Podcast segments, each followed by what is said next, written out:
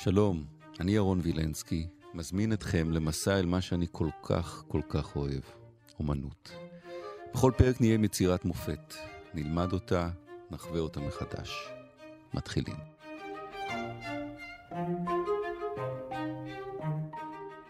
פגישה ראשונה שלנו עם אה, רנואר, דוקטור דיוויד גרייבס, האקדמי תל אביב-יפו. שלום דיוויד. שלום רב. בחרת איזה ציור של רנואר, אנחנו רואים כאן את האישה הזאת, עירומה בשמש. מדוע בחרת את הציור הזה? הציור הזה הוא ציור קטן וצנוע של רנואר.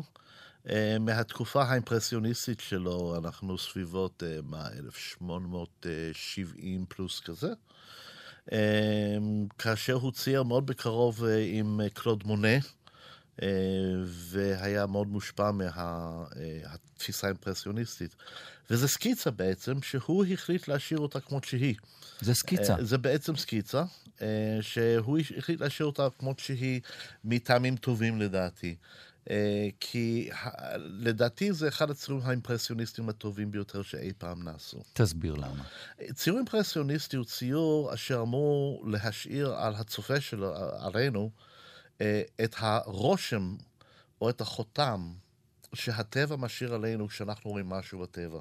אם אנחנו רואים נוף, או אנחנו רואים דמות של אישה, או אנחנו רואים איזשהו טבע דומם, או, או, או תחנת רכבת, זה לא משנה. אנחנו מסתכלים על זה, וזה משאיר, זה, זה כאילו מכה בנו ומשאיר בנו איזשהו חותם מאוד ייחודי.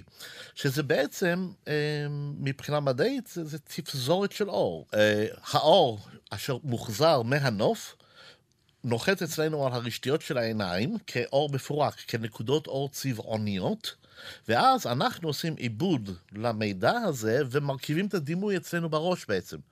כלומר, אם אנחנו חושבים למשל על ערימת שחת של קלוד מונה, הוא כן. לא מצייר ערימת שחת, אנחנו רואים, אנחנו רואים משיכות מכחול בדידות. רגע, אבל מונה ורנואר במקרה הזה, כשהם מציירים, הם חושבים על איך אנחנו נראה את זה? כן. בהחלט, הם חושבים על איך אנחנו נכנן את זה, אפילו יותר ממה שהם חושבים על מה אני מצייר. כלומר, יותר משהו לחשוב, זאת הרמת, זה... זה, זה איך זה הם ש... יוצרים את זה? על ידי זה שהם מסתכלים על הדבר שהם רוצים לצייר, כן. והם מתרכזים במה הם בעצם כתמי האור שיוצאים מן הדבר הזה. זאת אומרת, הם מסתכלים על היד שלה פה, אני נכנס עכשיו במקרה ליד כן. שלה, לא במקרה, בכוונה ליד שלה, ויש כתמים לבנים כאלה. נכון, וכתמים כחולים. אתה מסתכל על זה ואתה אומר, בחיים אין את הכתמים הלבנים האלה. או. מבחינה, אה, בוא נקרא לזה, מבחינה שכלתנית, אין את הכתמים הלבנים האלה ואין את כל הירוקים והכחולים והסגולים שיש שם. אגב, ביד הזאת אני לא רואה שרירים, אני לא רואה עצם, אני נכון. לא רואה נכון. מפרק, אני לא רואה שום פירוט שאני רואה למשל בפסל נפלא של מיקל אנג'לו. אני לא רואה את כל הדברים האלה, הם אינם. ואם אני מסתכל ליד היד אל העשבים, אל, אל הצמחייה שליד, כן. זה אותו דבר, אני רואה כל מיני כתמים כאלה, אני לא רואה עלים, אני לא רואה ענפים. עכשיו, אם מגדילים נניח את הצמחייה, אתה רואה ממש משיכות צבע, משיכות צבע. כל הציר כולו זה משיכות צבע בדיוק באותו אופן. עכשיו, למה? הוא לא מצייר אישה ועצים וכולי וכולי, הוא מצייר אור. ואור, אין אור של עצמות ואור של, צ... של צמחים שונה, זה אותו אור. ולכן, אם זה שיח, אם זה רגל, אם זה, אם זה יד, אם זה ציצי, אם זה שערות, זה בכלל לא מעניין אותו. הוא מצייר אור. ואז, אם הוא... דיוויד, בצ... עם כל הכבוד כן. לתיאוריה שלך, ויש כן. לי הרבה כבוד, אתה מגדיל את הציור והולך לעיניים שלה. זה לא ציור של כתמים. זה... תראה מה זה, זה עיניים עם מבט. רגע, לאט לאט. קודם כל, מאמר מוסגר. כן. הוא לפעמים קצת זייף מבחינת התיאוריה, באמת, הוא בסך הכל, הוא לפעמים קצת... תראה איזה מבט יש לה וחיוך. עיני השקד, החומות העמוקות האלה שלו וה, והלחיים הוורדרדות, זה מין פנטזיה אה, אירוטית קצת שיש לרנואר עם נשים. איך, זה עובר, איך זה עובר אז פה? אז זהו, אז אתה תראה שכל הנשים שלו יש לו את זה, זה סימן זיהוי של רוב הנשים שלו, שהוא, שהוא מרשה לעצמו. אגב, בציורים בתקופה הזאת, שהם לא סקיצות, אוקיי? הוא לא כל כך היה מרשה לעצמו, העיניים והפרצוף mm. היה אותו דבר. פה הוא קצת מרשה לעצמו, אתה יודע, להתחפף כזה. ביידיש אומרים בקלח. אתה יודע מה זה? בקלח? בקלח. Mm. זה, ה... זה, לתפוס פה. הוונדרד של כן, החיים. החיים. כן. תראה איזה בקלח הוא עושה לה. אז בדיוק, אז הוא מרשה לעצמו לעשות בקלח ועיניים כאלה שחורות, כי, כי הוא אוהב את זה, זה. אבל חוץ מזה, כן, אם אתה מסתכל על, על הפרט... אגב, החזה שלה הוא דוגמה נפלאה לעניין הזה, כי אתה פשוט רואה את הכתמים של הצבע הלבן שהוא, שהוא דופק כן. על העסק עם, עם הוורוד והירוק, עם הסגול והירוק למטה. כתב של עיתון, כשהוא ראה את הציור הזה, או כנראה את זה, אבל משהו דומה, כתב מכתב פתוח למסייר רנואר, כן. שבמכתב הפתוח אומר, הווה ידוע למסייר רנואר, שהצבעים כחול. ובסגול וירוק אינם מופיעים בבשר החי של אלמות חן צעירות, אלא בגוויות הנרקבות של וואי, פגרים. וואי, וואי. אז רנואר כתב מכתב פתוח אל, הוא ואומר, הווה הידוע. זה לא, לא משהו, אדון, אדון נכבד וכולי וכולי, זה היה נורא קצר, אמר, פתח עיניך ותסתכל. כשאנחנו מסתכלים, עם, עם, עם, הרי פיזית, מדעית, זה אור מוחזר לעיניים, זה הכל. כן. אם הצייר, האימפרסיוניסט, יודע לשחזר על הבד את הצבעים אשר מוחזרים על ידי הדבר הזה במקום הנכון, בצורה הנכונה, כשאנחנו נבוא לציור, אנחנו נראה את מה שהוא ראה. החותם שיישאר לנו הוא אותו דבר, כי הרי מה אנחנו נעשה? אנחנו מנקודות הצבע האלה נרכיב את העצמות ואת הציצי ואת השערות ואת הסלעים. אנחנו נעשה את זה בראש שלנו, כמו שאתם תמיד עושים. דיוויד, עומדת או יושבת? יושבת. יושבת? היא יושבת על סלע. אה, ומה, והיא מכוסה באיזה בד? היא מכוסה במגבת או בד או משהו כזה. ושוב, הכל מצויר אותו הדבר, אין שום הבדל. וזאת התיאוריה האימפרסיוניסטית, זה היופי שבה. הם לא מציירים דברים. הם פשוט לא מציירים דברים. הם מציירים אור, אנחנו קולטים את האור, אנחנו מייצרים את הדברים אצלנו בראש. אתה יודע מה אני הכי אוהב בציור הזה? מה? את הטבעת. כשנותנים ליד שמאל שלה, mm-hmm. הוא מצייר שם למטה מין טבעת. בכמה קווים קטנים, והיא זועקת. היא זועקת. לי היא זועקת. היא יפהפייה. בשבילי הקטע שעושה את זה, זה, זה, הנקודה העליונה, ליד הכתף, האופן שבו האור נופל בפנים, עליו עם זה. הנפילה של הנקודה האור... הנקודה הלבנה. הלבנה, כן, הנקודה של האור שנופלת בפנים. אגב, הציור איננו ציור גדול, הוא ציור פחות או יותר בגודל של גיליון. בדורסי. אמ, מטר על שבעים, משהו כזה, אבל הוא פשוט, הוא מבחינת להפוך צבע לאור, זה אחד הציורים הכי מוצלחים שאני מכיר. יש לי uh, ספר על רנואר בבית, וכותרת המשנה שלו זה uh, הצייר Painter of the Happiness.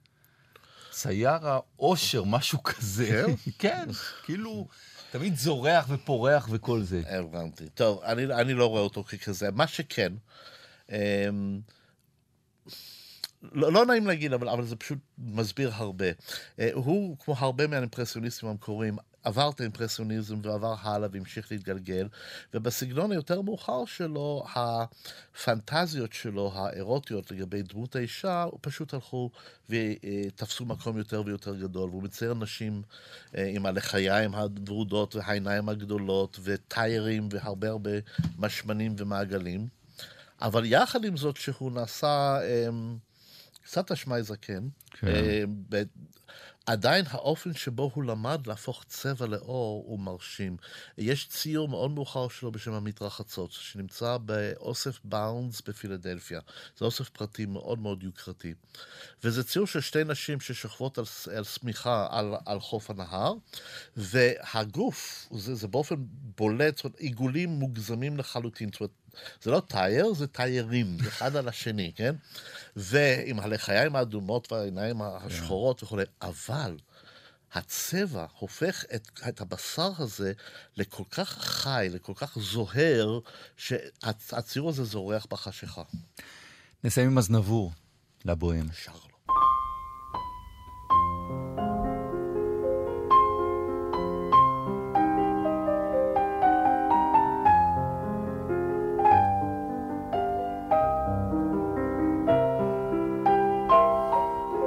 Je vous parle d'un temps que les moins de vingt ans ne peuvent pas connaître.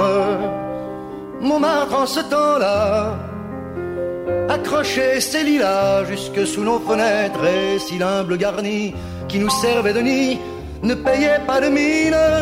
C'est là qu'on s'est connu, moi qui criais famine et toi qui posais nu. La bohème,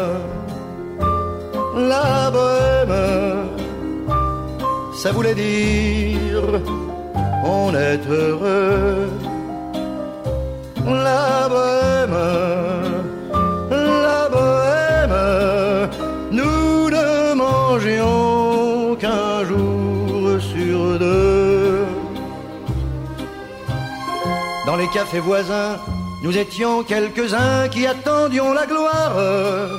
Et bien que miséreux, avec le ventre creux, nous ne cessions d'y croire. Et quand quelques bistrots, contre un bon repas chaud, nous prenaient une toile, nous récitions des vers groupés autour du poêle en oubliant l'hiver. La bohème, la bohème, ça voulait dire tu es jolie.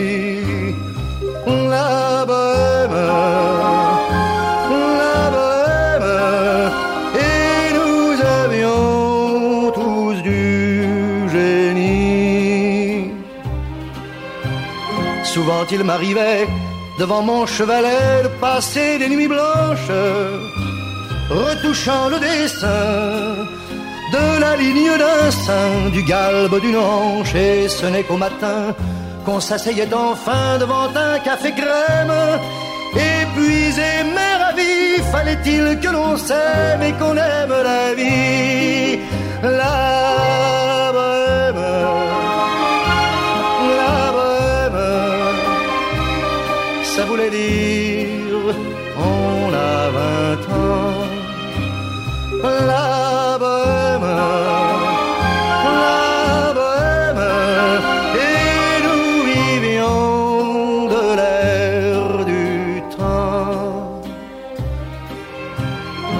Au hasard des jours, je m'en vais faire un tour à mon ancienne adresse, je ne reconnais plus ni les murs, ni les rues qui ont vu ma jeunesse en haut d'un escalier. Je cherche l'atelier dont plus rien ne subsiste. Dans son nouveau décor, Montmartre semble triste et les lilas sont morts.